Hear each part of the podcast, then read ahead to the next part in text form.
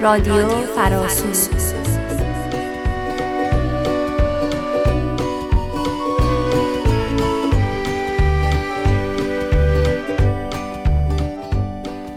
تهیه شده توسط فراسوی معلولیت Ability Beyond Boundaries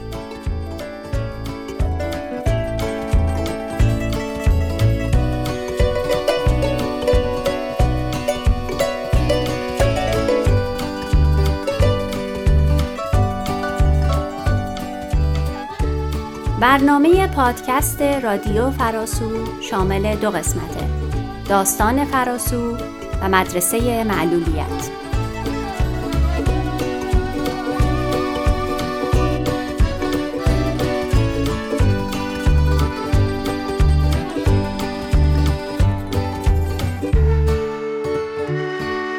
این پادکست پدر و مادرها به کودکان خود درباره معلولیت بیاموزید.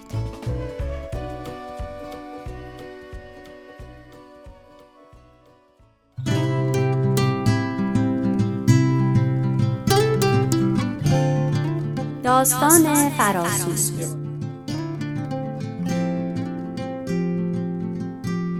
این داستان خزنده چیست؟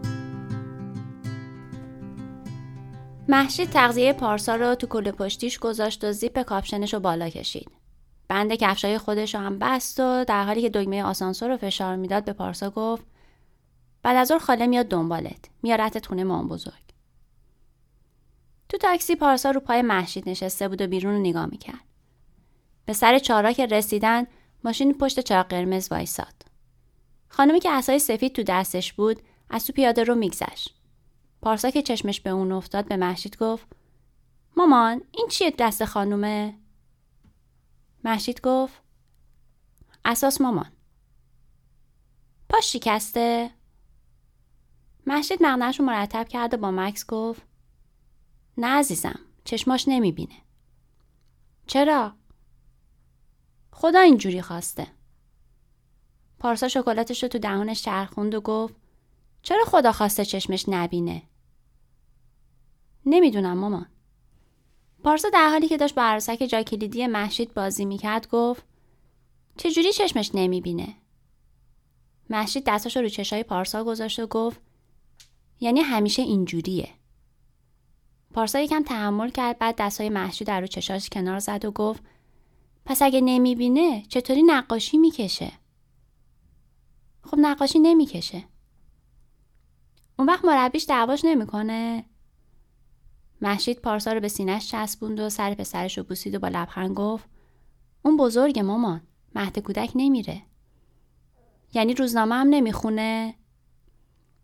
محشید کرایه تاکسی رو حساب کرد و در حالی که پارسا رو پیاده می‌کرد گفت چرا؟ روزنامه مخصوص خودش رو می‌خونه. خطش به ریله. پارسا خانه نشده بود اما حواسش پرت ماشین پلیسی شد که با سرعت از خیابون میگذشت. حالا محشید چسبیده بود به پنجره اتوبوس و هر لحظه احساس می‌کرد دنداش در حال شکستنه. از خودش تعجب می‌کرد بیشتر از ده ساله که داره به بچه های نابینا درس میده اما هنوز به پسر خودش هیچی درباره معلولیت یا نابینایی یاد نداده. وقتی از اتوبوس پیاده شد از دو سه خیابون گذشت و وارد مدرسه شد. توی کلاس محشید داشت با رولت خیاطی رو کاغذ مربع و مستطیل می‌کشید. دختر جوانی که به عنوان کارورز توی کلاسش بود نگاهش می‌کرد. دختر گفت کار با بچه های ویژه چقدر سختره. محشید جواب داد شاید. خب اینا دو معلولیتی هن. وقتی مشکل ذهنی با بینایی همراه بشه خب کار آموزش یه مقدار متفاوته. کی تشخیص میده؟ محشید در حالی که داشت دقت می‌کرد مربعاش درست باشن و البته برجستگیاش زیاد گفت کارشناس اداره یا مدرسه؟ وقتی تشخیص دادن یکی هر دوتا مشکل رو داره میفرستنش تو کلاس ویژه. دختر چیزایی داخل جزوش یادداشت کرد و تمام تمرکزش رو به محشید داد. محشید کاغذی رو که روش مربع و مستطیل کشیده بود و برداشت و رفت بالای سر یوسف که سرش رو روی میز گذاشته بود. دست یوسف رو گرفت و روی برجستگی کاغذ کشید. بعد اجازه داد خود یوسف کاملا برگر رو لمس کنه. چند دقیقه طول کشید که مربع و مستطیل رو به اون یاد بده.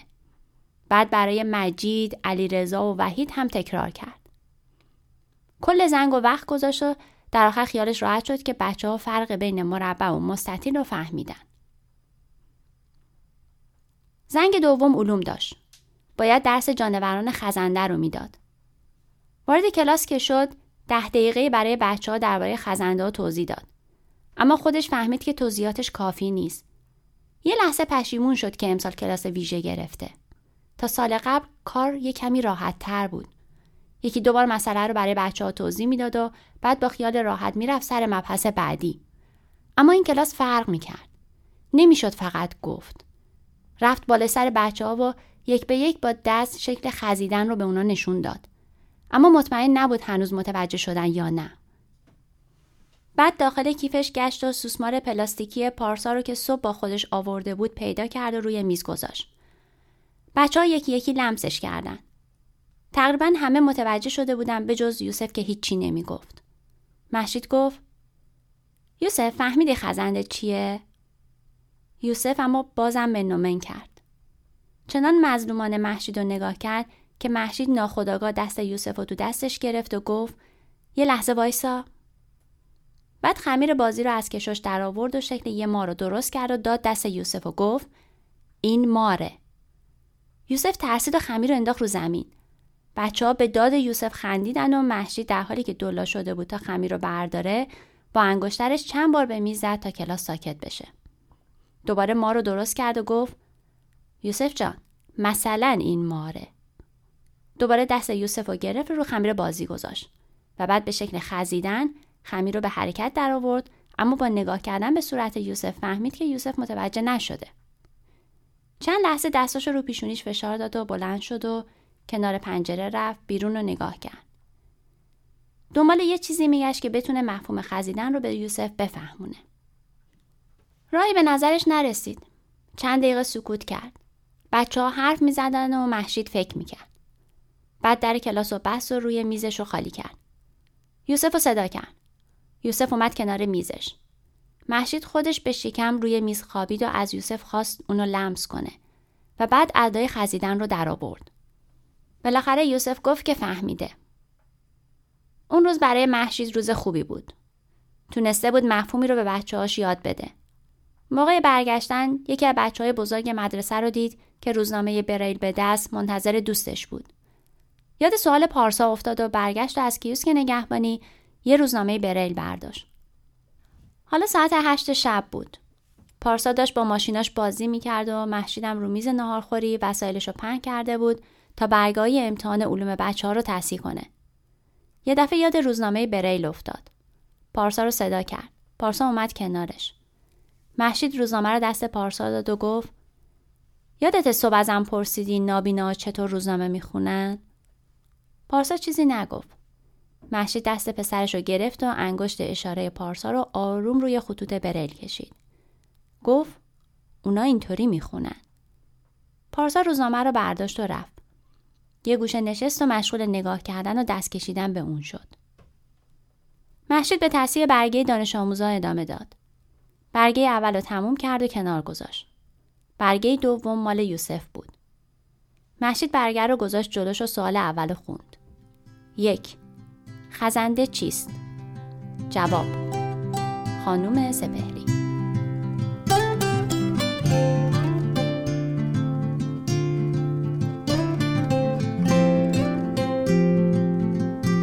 امیدواریم که از این داستان لذت برده باشید و اکنون شما رو به شنیدن قسمت بعدی پادکست دعوت می‌کنیم.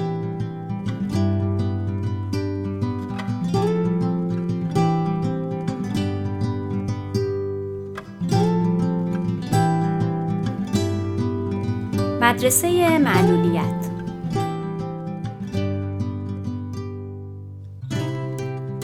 پدر و مادرها به کودکان خود درباره معلولیت بیاموزید.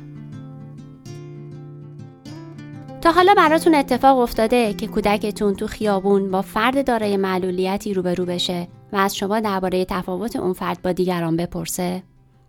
مثلا بخواد بدونه که چرا یه کسی رو صندلی چرخدار نشسته و حرکت می‌کنه یا یکی دیگه اسای سفید تو دستشه یا فرد دیگه علاوه قامت یا چهره و اعضای بدن با دیگران متفاوته. آیا شما دست و پای خودتون رو گم می‌کنین و برای اینکه نشونه بیادبی نباشه از فرزندتون می‌خواین که سوال نپرسه؟ احتمالا همینطوره. به خصوص اگه پیش روی خود فرد این سوال از شما پرسیده باشه. حقیقت اینه که چه تو مدرسه یا خیابون یا مراکز خرید و محله زندگی فرزندتون ممکنه فردی رو که معلولیت داره ببینه و درباره اون از شما سوالاتی بپرسه. فرقی نمی‌کنه که این فرد دارای چه نوع معلولیتی باشه. کودکتون نیاز داره که یاد بگیره. این وظیفه شماست که در حد توانتون ذهن کنجکاو کودکتون رو در مورد این قضیه روشن کنید. سعی ما اینه که به شما کمک کنیم تا برای پاسخگویی به فرزندتون آماده باشین. نکته مهم اول این مسئله بغرنجی نیست که فرزندتون به معلولیت افراد توجه کنه و کنجکاوی نشون بده. کودکان به خصوص کودکان کم سن و سال طبیعتا کنجکاون. بنابراین وقتی فرد دارای معلولیتی رو می‌بینن اولین بازخورد اونا اینه که سوال بپرسن. اگه دیدین که فرزندتون به یه فرد دارای معلولیت خیره شده با آغاز یه گفتگوی معمولی با کودکتون یا با اون فرد موقعیت رو مدیریت کنین. اما وقتی که توضیح میدین از ورود به جزئیات یا نشون دادن احساسات و عواطف زیاده از حد خودداری کنین. پاسخ سریع، کوتاه و بر پایه حقیقت شما به سوالات کودک پاسخ میده. در همین حال به اون نشون میده که مسئله وجود نداره که فرد دارای معلولیت از اون بپرهیزه یا احساس شرمندگی و خجالت بکنه. مثلا اگر یه روز کودکی رو دیدین که توی ویلچر نشسته و ضعف عضلانی داره می‌تونین به فرزند خودتون بگین می‌بینم که داری به اون دختر کوچولوی تو ویلچر نگاه می‌کنی. شاید این سوال برات پیش اومده که چرا اون به ویلچر احتیاج داره. مایچای بدن بعضی از آدما یکم با بقیه فرق داره. ویلچر اون به اون کمک می‌کنه که بتونه این ور اون ور بره. درست مثل پاهای تو که به تو کمک می‌کنن. سعی کنین توضیحاتتون رو به صورت مثبت بیان کنین. مثلا بگین که وسایل کمک شنیداری به دیگران کمک می‌کنه بهتر بشنون. ویلچر کمک می‌کنه بهتر حرکت کنن و به جایی که می‌خوان برن. به جای اینکه از روش گفتار منفی استفاده کنین. مثلا اون نمی‌تونه بشنوه یا نمی‌تونه راه بره. نکته مهم دوم در بیان توضیحاتتون از اصطلاحات محترمانه استفاده کنین. بچه ها مثل اسفنج هر چیزی رو که به اونا گفته میشه جذب می‌کنن. هنگام صحبت کردن در مورد یه فرد دارای معلولیت توجه داشته باشین که کلمات می‌تونن تاثیر منفی ماندگار داشته باشن. از بکار بردن واژگانی که باعث میشه کسی احساس ترد شدن یا از دیگران کمتر بودن بکنه جدا پرهیز کنین. از بکار بردن کلمات و صفات تحقیرآمیزی مثل معلول، عقب مونده یا کوتوله جدا خودداری کنین. به جای اون می‌تونین از اصطلاحات و عباراتی مثل کسی که از صندلی چرخدار استفاده می‌کنه شخص کوچک اندام و یا فرد دارای معلولیت استفاده کنید. نکته مهم سوم بر شباهت ها تاکید کنید. مهمه که فرزندتون یاد بگیره که با وجود اینکه کسی دارای معلولیته هنوزم از بسیاری جهات و خصوصیات با دیگران مشابهت داره. دارای احساسات و عواطف، دوست داره تفریح داشته باشه، عاشق خانوادهشه و یا به ورزش خاصی علاقه داره. وقتی با فرزندتون گفتگو می‌کنین روی شباهت های اون و فرد دارای معلولیت تاکید کنین. فرد رو از معلولیتش جدا کنین. مثلا فرزند همسایه دارای سندروم دانه و فرزند شما هیچ معلولیتی نداره.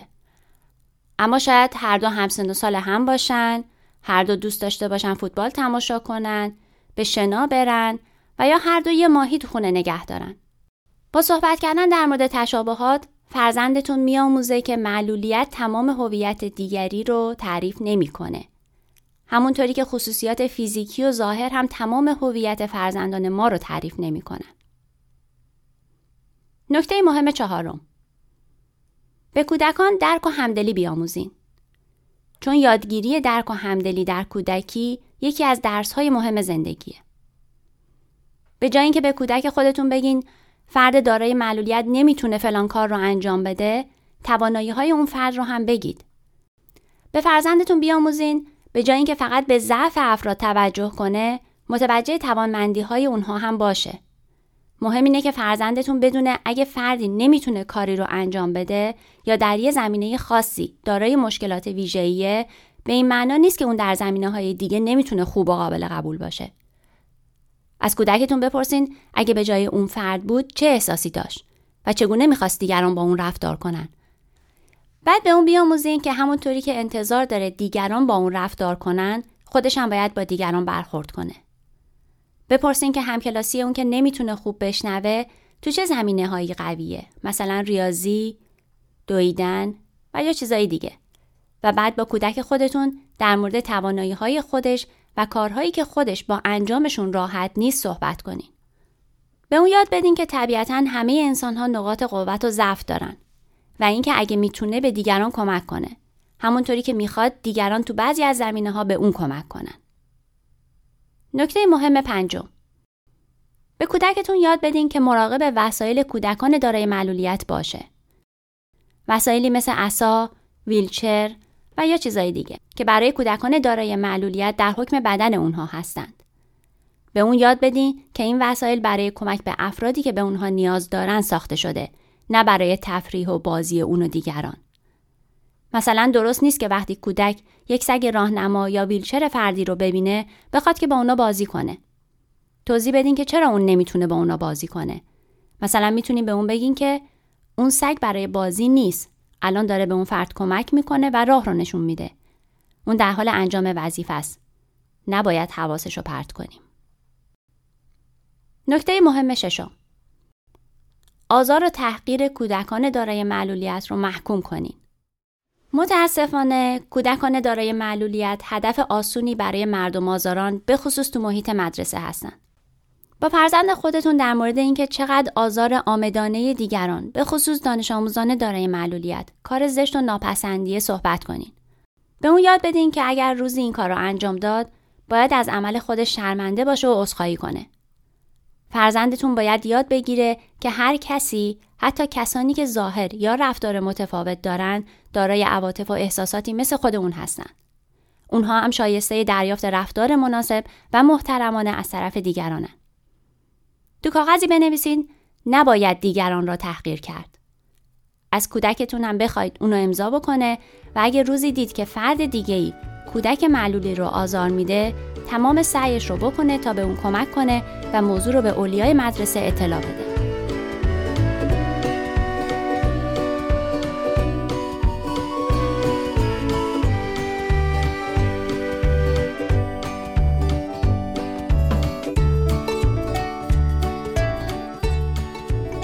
امیدواریم که این قسمت تونسته باشه نکات ارزشمندی رو برای شما فراهم کرده باشه و از اون لذت برده باشید. و حالا تا پادکست بعدی بدرود.